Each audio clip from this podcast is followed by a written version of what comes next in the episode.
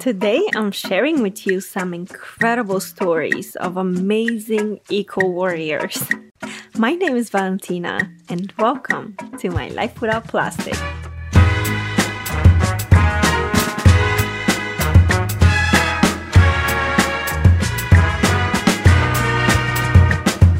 Hello, hello, my eco family. Welcome back to another episode. I've been gone for some time now. Honestly, I just really had to take a break from social media, distance myself from technology, and just really do some soul searching.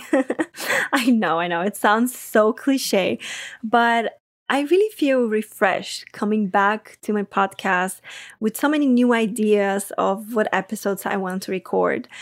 And I feel like a lot of things were just going on and I was just stuck in a place where I could not prioritize what was really important to me, this podcast. And so I really had to do some deep reflecting and kind of reprioritize my life. But here I am again, ready to share so many findings with you. Um, a couple of quick updates before I get started with this week's episode, though. As you see, this episode is live on a Monday. And I'm planning to start posting on Mondays instead of Tuesdays from now on. I just feel like Mondays are a fresh beginning. You know, it's the beginning of the week, and I really think it's the perfect day for me to put my content out there in the world. I really want to normalize uh, making Mondays a little more um, not as boring and dreading, but I want to normalize Mondays being more exciting. And I know that's hard. Trust me, I've been dreading Mondays for such a long time. But I'm working on changing that mindset of mine about it. So I welcome you on my journey to do so as well. I hope that my episodes can help you find Mondays a little more amusing in a way. And the other thing that I wanted to share with you is that I'm also going to try to post snippets of the episodes on YouTube and also my Instagram um, of any highlights that we explore together. I feel like it's nice to have those to look back at rather than having to go through a 45 minutes episode again. Um, so that's coming up as well. Stay tuned for those. And um, I'm going to start with this episode, but I will also fill in with some highlights from previous episodes. So um, if you've missed some of my episodes, you can also just check out some of the snippets that I'll be posting in the upcoming weeks to kind of catch up on the different topics we've talked about so far. And um, I know I've said it before, but this time I mean it. I am making a schedule and I will be making it my mission to stick to a weekly schedule and coming to you with weekly new episodes. Um, and you guys need to hold me accountable too. I will hold myself accountable, but um, definitely stay tuned because I've got lots of interesting topics for you, lots of conspiracy. okay. But uh, enough about all of these updates and all of that catching up. Uh, what is today's episode about, right? Uh, well, today's episode, of course, is about International Women's Day. Today is March 8th, and we're celebrating International Women's Day. So, of course, I wanted to make sure that I that I highlight how women have fought for the environment, um, over the course of so many years. Um, so I found some really interesting stories that I wanted to share with you. And of course, we're going to leave the conspiracy for last, the best days for last. Uh, but I do want to disclose something before we jump into all those stories. This episode will not feature Greta. Um, I really want to shed light to women who have not really gotten the attention of the press, but have never stopped fighting for what they believe in. So, just a little heads up there. I really didn't want to make it a cliche. I know she's been in the news um, for a couple of years now, and obviously has has um, motivated so many activists to join uh, forces and fight for this cause. But I wanted to show you guys how many other more, I guess, average women are out there, people that don't get so much um, press light up and they don't live in the press as much. Um, they don't get as many articles published about them, but they still have such an amazing and incredible impact on this very, very difficult cause. So, just wanted to disclose that before we jump into the stories. Um, but yeah, let's get right into them. So, the first story is about a woman named Isatou Ceesay. She's also known in the Gambia as the Queen of Plastic. Isatou has been empowering women there to recycle plastic waste, the country's biggest pollutant, for 17 years. Along with four other women, uh, she initiated a recycling project called One Plastic Bag in 1998 near her native village, which aimed to educate communities on the necessity to reclaim waste and turn it into revenue. Every week, members of the Women Initiative, the Gambia, produce craft wallets, bags, and balls for children using the reclaimed plastic bags, which they cut, knit, and sew.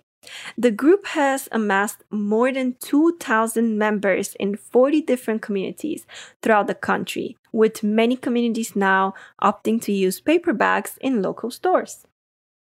So, um, a little bit about her background. Isatou grew up in Njau with two sisters and a brother.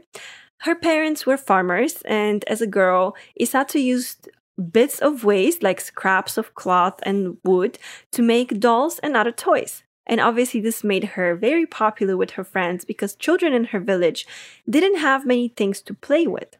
So she was a bright girl who loved learning and always came um, near the top of her class.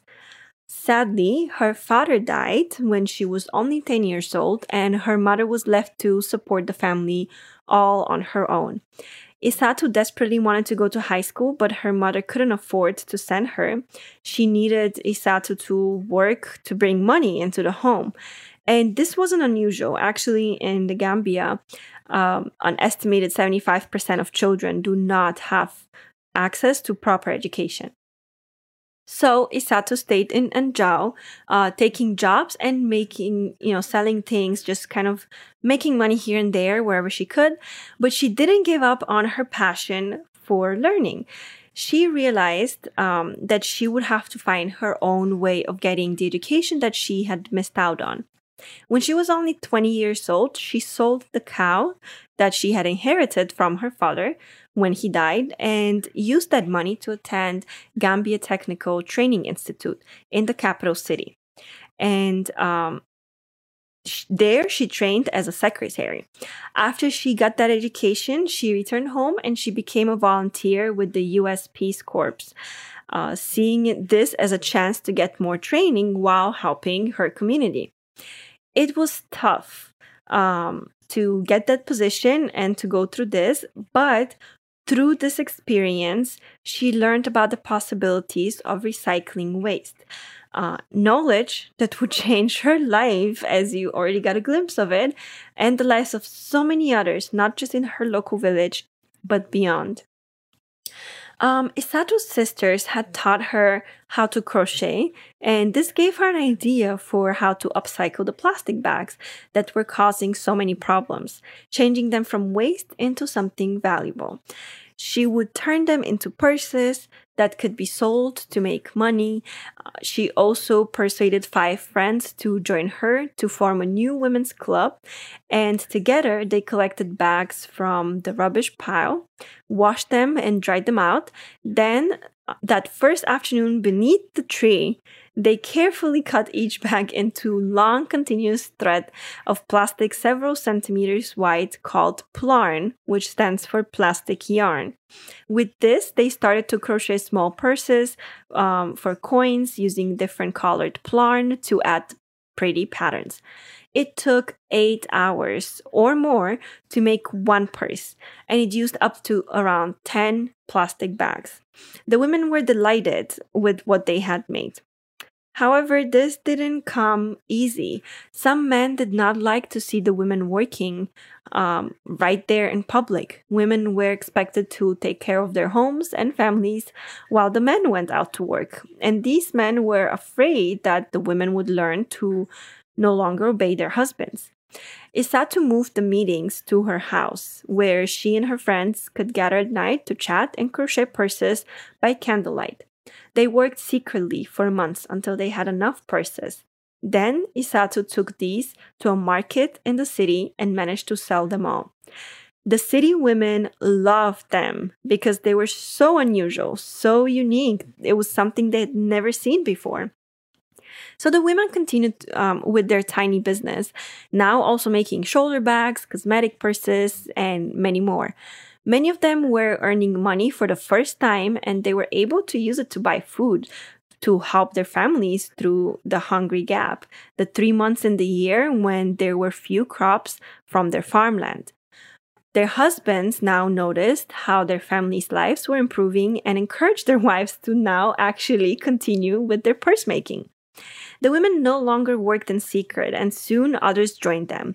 Within a year, Isatou's community recycling project had grown to 50 women, and she named it the Njau Recycling and Income Generation Group. And there were other ways they could help the environment too. People usually burn charcoal for fuel, and this was made from trees cut down from the local forest the women found a way to combine old coconut husks, mango leaves, and dried grass to make briquettes. Uh, these burned just as well as charcoal, but were cheaper and saved trees. So they started to sell those alongside their upcycled crafts as well. Soon the women had run out of plastic bags and other useful waste in Njau, uh, which I have to say is not a bad problem to have. so they started to collect these from neighboring villages and shared their knowledge about plastic and upcycling with the people there. And as you see, this kind of created a rippling effect where more and more women around the country from different communities started started joining forces and joining on this project. Uh, definitely, it did not happen overnight. It took many years of hard work and dedication. But look where they're at now, right? So, what I'm trying to say is don't be telling me one person can't make a difference. And I'm not only talking about Isatou here, right? Like, yes, Isatou had an amazing idea. She was innovative, she thought outside the box. And not everyone can come up with amazing ideas of how to help the environment. Not everyone can create the next best technology to clean up the environment or the next best product to support the environment.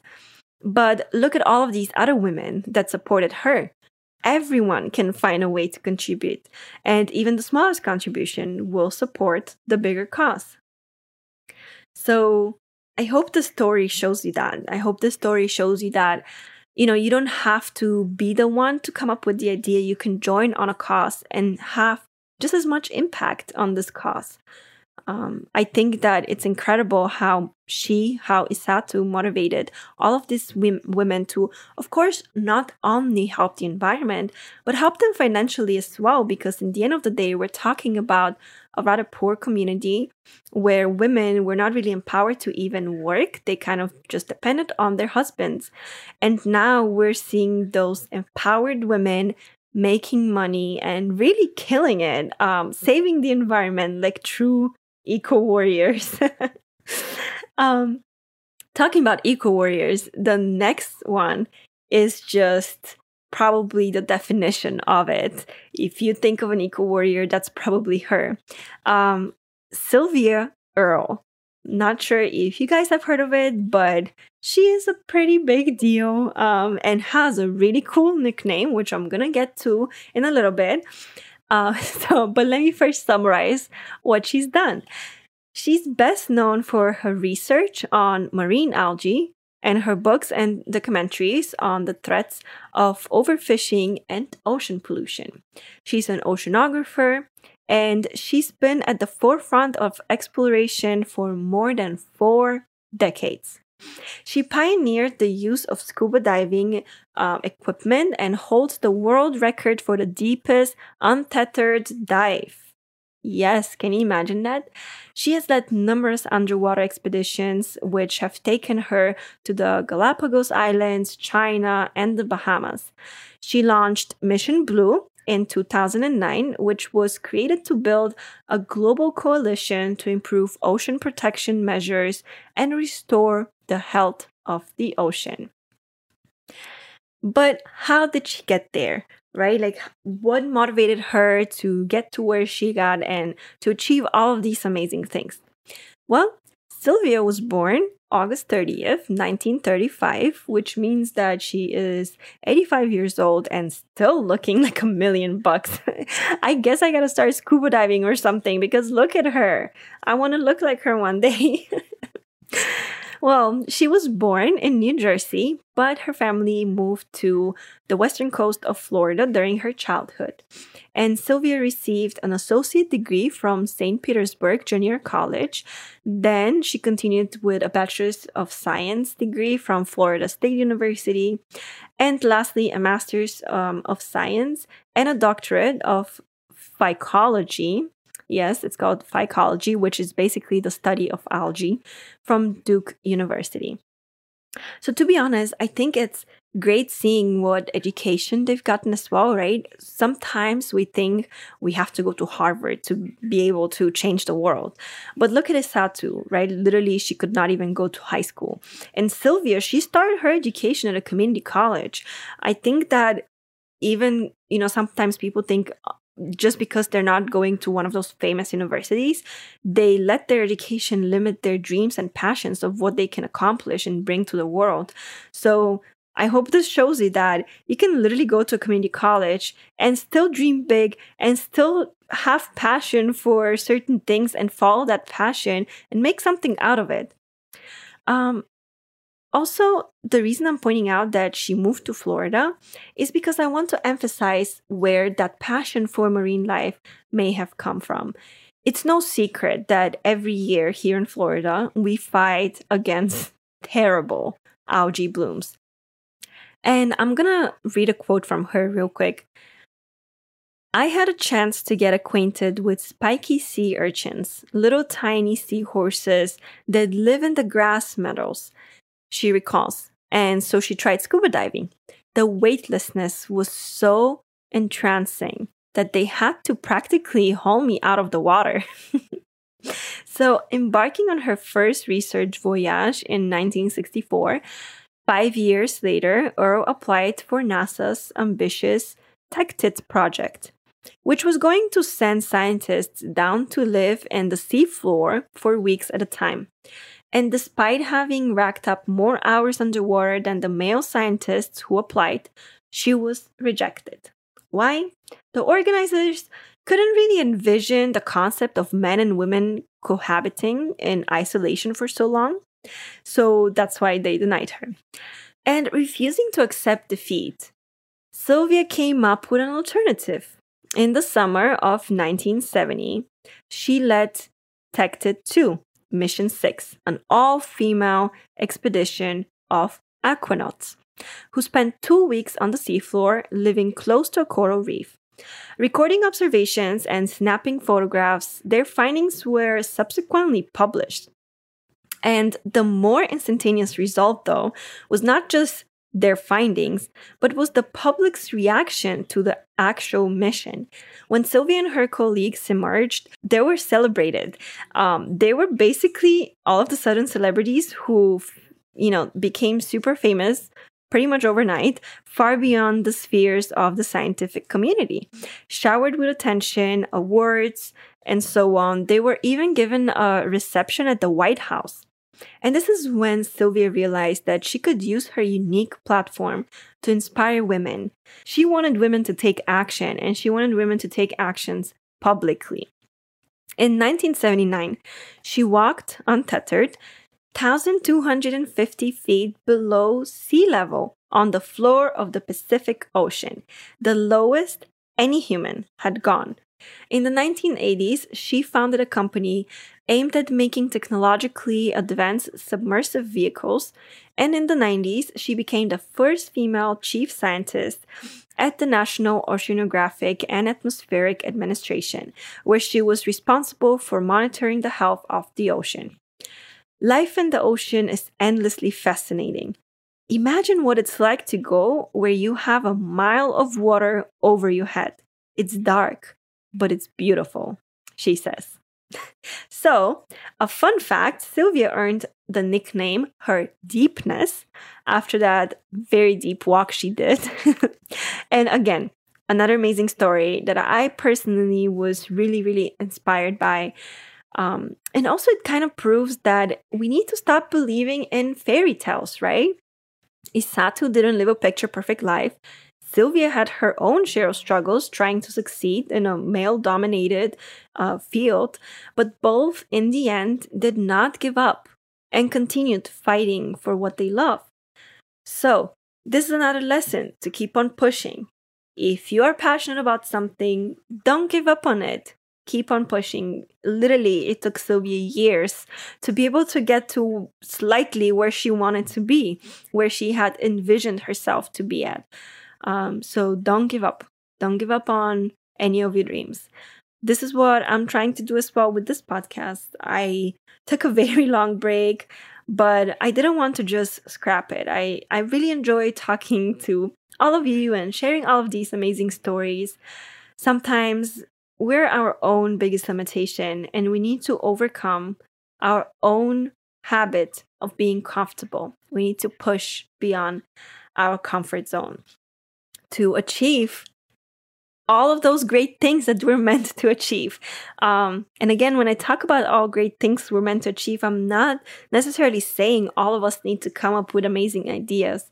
Sometimes it's really about just supporting what's already out there, right? All right. so, um, I have one more story that I wanted to share actually. And this time, it's not going to be about one single person. Um, obviously, the stories of Isatou and Sylvia were super inspiring, so I definitely wanted to go into details about their lives as well. But I wanted to also share the achievements by a couple of different ladies. And why? Well, I think that sometimes there's a misconception that in order for you to fight for the environment, you must drop everything else and become an environmental advocate. Uh, unless you're an activist, you cannot achieve it. and this is not really true. I want to show you how these women were able to fight for what they love, the environment, by using their own profession to their advantage. They didn't have to quit their jobs, they didn't have to make that big of a change. Instead, they used what they had to focus on what they were passionate about. So let's start with the first one. And uh, those are going to be super short snippets, definitely not going into great details like the previous two stories. So just hang tight. Uh, first one is Kotchakorn Voraakhom. Kotchakorn. We'll just call her Kotchakorn. So, as a child, she liked to pry apart cracked pavements to let seedlings burst through Bangkok's sprawl.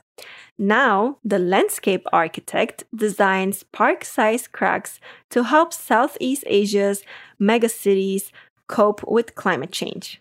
Last year, her 11 acre project at Chulalongkorn University was Bangkok's first new public park in 30 years and won awards for its innovative design, which adds much needed green lungs, as they call it, to a dense metropolis and absorbs and reuses excess water plaguing Thailand's capital, one of the locations most at risk from worsening storms, floods, and sea level rise.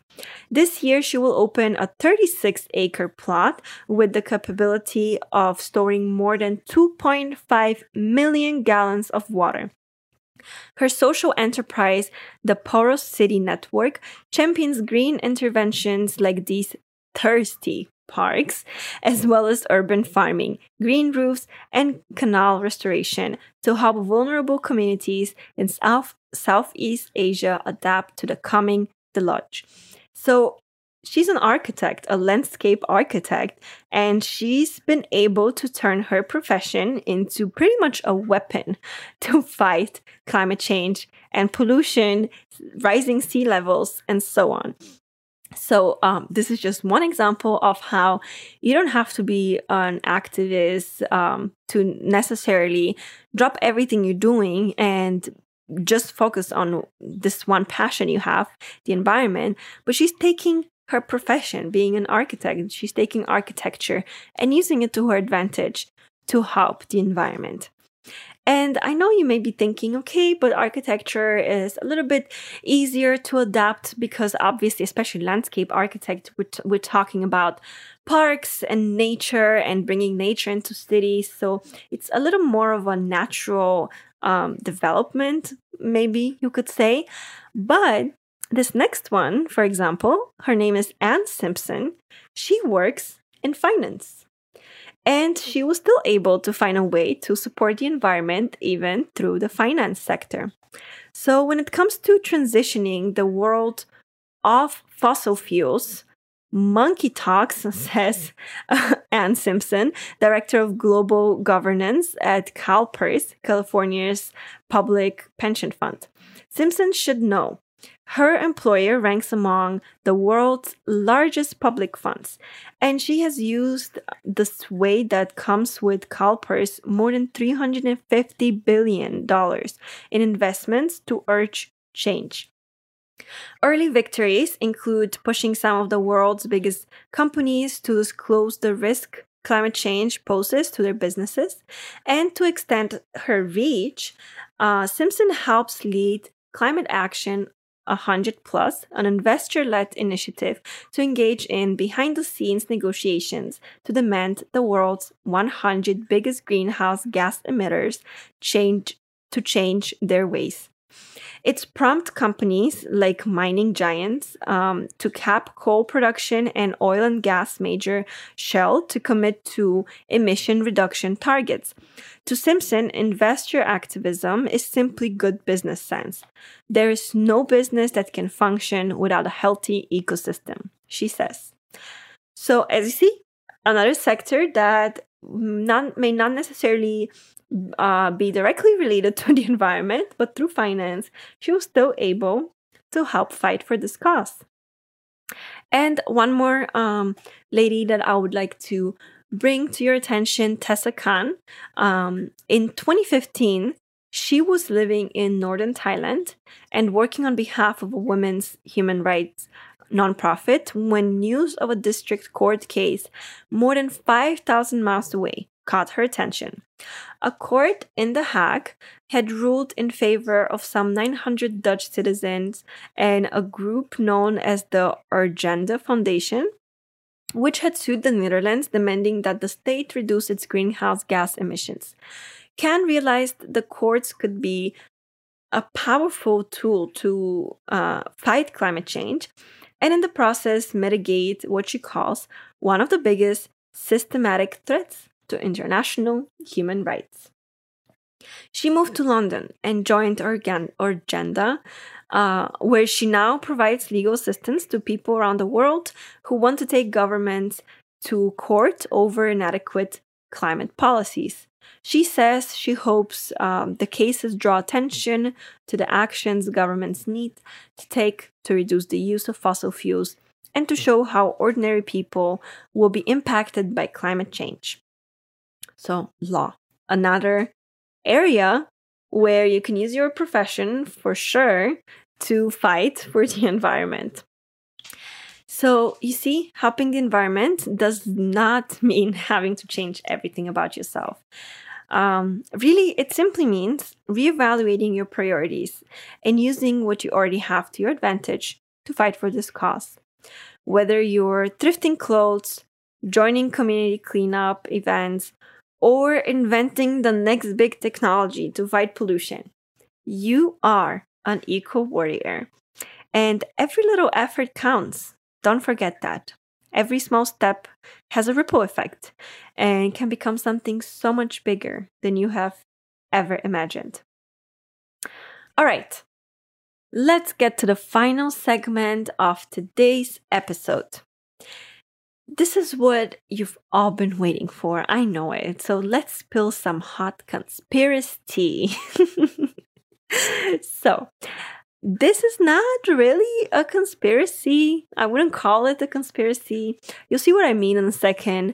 Um, this time I'm presenting something I found in various articles that I found, let's just say, intriguing um, as an opinion. like always, please take what I present with a grain of salt. Um, the sources are definitely not verified, and the information from those articles I present is not necessarily factual. So I'm just putting these thoughts out there, and I'll let you judge for yourself. My goal with this segment is to really shed some light to more controversial opinions and hopefully intrigue you to do, you know, some more research on your own on these topics. But what is the topic today for the conspiracy section. So, this entire episode, we've talked about how women have positively impacted the environment. But I found various articles that highlighted how climate change leads to more violence against women. The article says rape, domestic violence, forced marriages.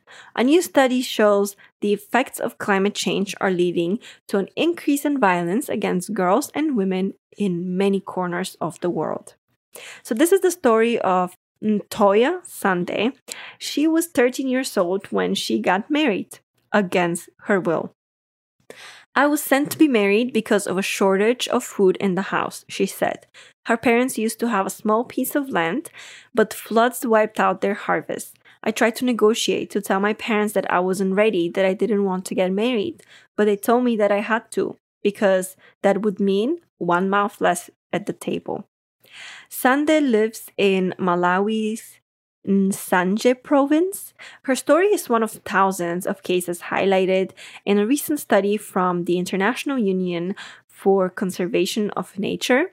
Two years in the making, the report is the largest and most comprehensive study to date on the effects of climate change and environmental degradation on gender based violence. This study shows us that the damage um, humanity is inflicting on nature can also fuel violence against women around the world, a link that has so far been largely overlooked, said Grethel Aguilar, um, who is the acting director general at this place. So, the study adds to the urgency of halting environmental degradation alongside action to stop gender based violence in all its forms. Malawi isn't the only place where minors are being married against their will to help their families uh, survive climate disasters. According to the study, girls in Ethiopia and South Sudan are also being sold off in marriage um, during extreme drought in exchange for cattle. Julian Schmucker, the regional director for Asia at humanitarian organization Plan International, said the rate of child and forced marriages um, increased basically increases in crisis uh, situations. It's simply a survival stra- strategy to get rid of a daughter to relieve the pressure of the family, and it's the only way to generate income, she told w, uh, DW. Okay, so the article goes on and on. I'm gonna publish it um, on my blog as well. So if you want to like read through it, you can go for it, or you can just search for that topic, and you're literally gonna find tens of a lot of articles um, on that same topic. So the reason I wanted to include these stories in this week's comparison segment is because we're talking about some very big social injustices and issues, um, and they're pinpointing climate change as the reason. Is it possible for climate change to be responsible for all of those injustices? And is it fair to blame climate change for all of it? Or do we need to, to, to take a deeper look into other issues with those governments and societies? Um, now, I I'm not going to go into details about my personal point of view. I want you guys to draw um, your own conclusions out of it. The articles definitely, I've read a couple of them, and they all definitely pinpoint climate change as the reason why violence against women has increased uh, in different parts of the world, why so many young girls are continuously being sold off and married um, forcefully. And one explanation of how climate change could be responsible for the violence women experience, those articles point out, is the growing resource scarcity. So, with increasing drought and desertification in the global south, more and more water sources and wells are dying up, and fetching water is often a woman's job. Um, this is literally something I'm reading from the article. And if women are forced to walk further for the water, the risk of sexual assault also increases. okay, I need to I need to repeat this. Fetching water is often a woman's job, and if they're forced to walk further for the water, the risk of sexual assault also increases. So we're saying that climate change is at fault for growing resource scarcity, okay?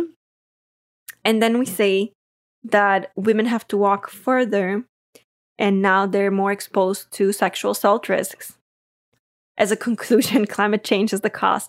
I just think that it sounds a little bit more like an excuse and not a cost to me.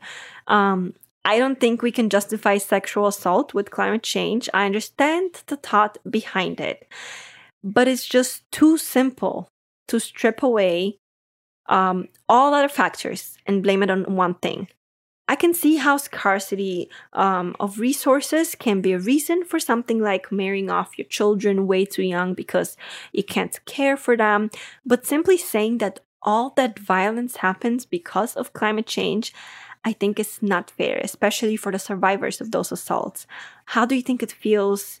It feels like being told you were assaulted because climate change made you walk further to get water. We're literally talking about a necessity, getting water. That should not be um, a threat to any woman out there. Um, it's an actual human and the systematic failures of governments that are guilty for those violences.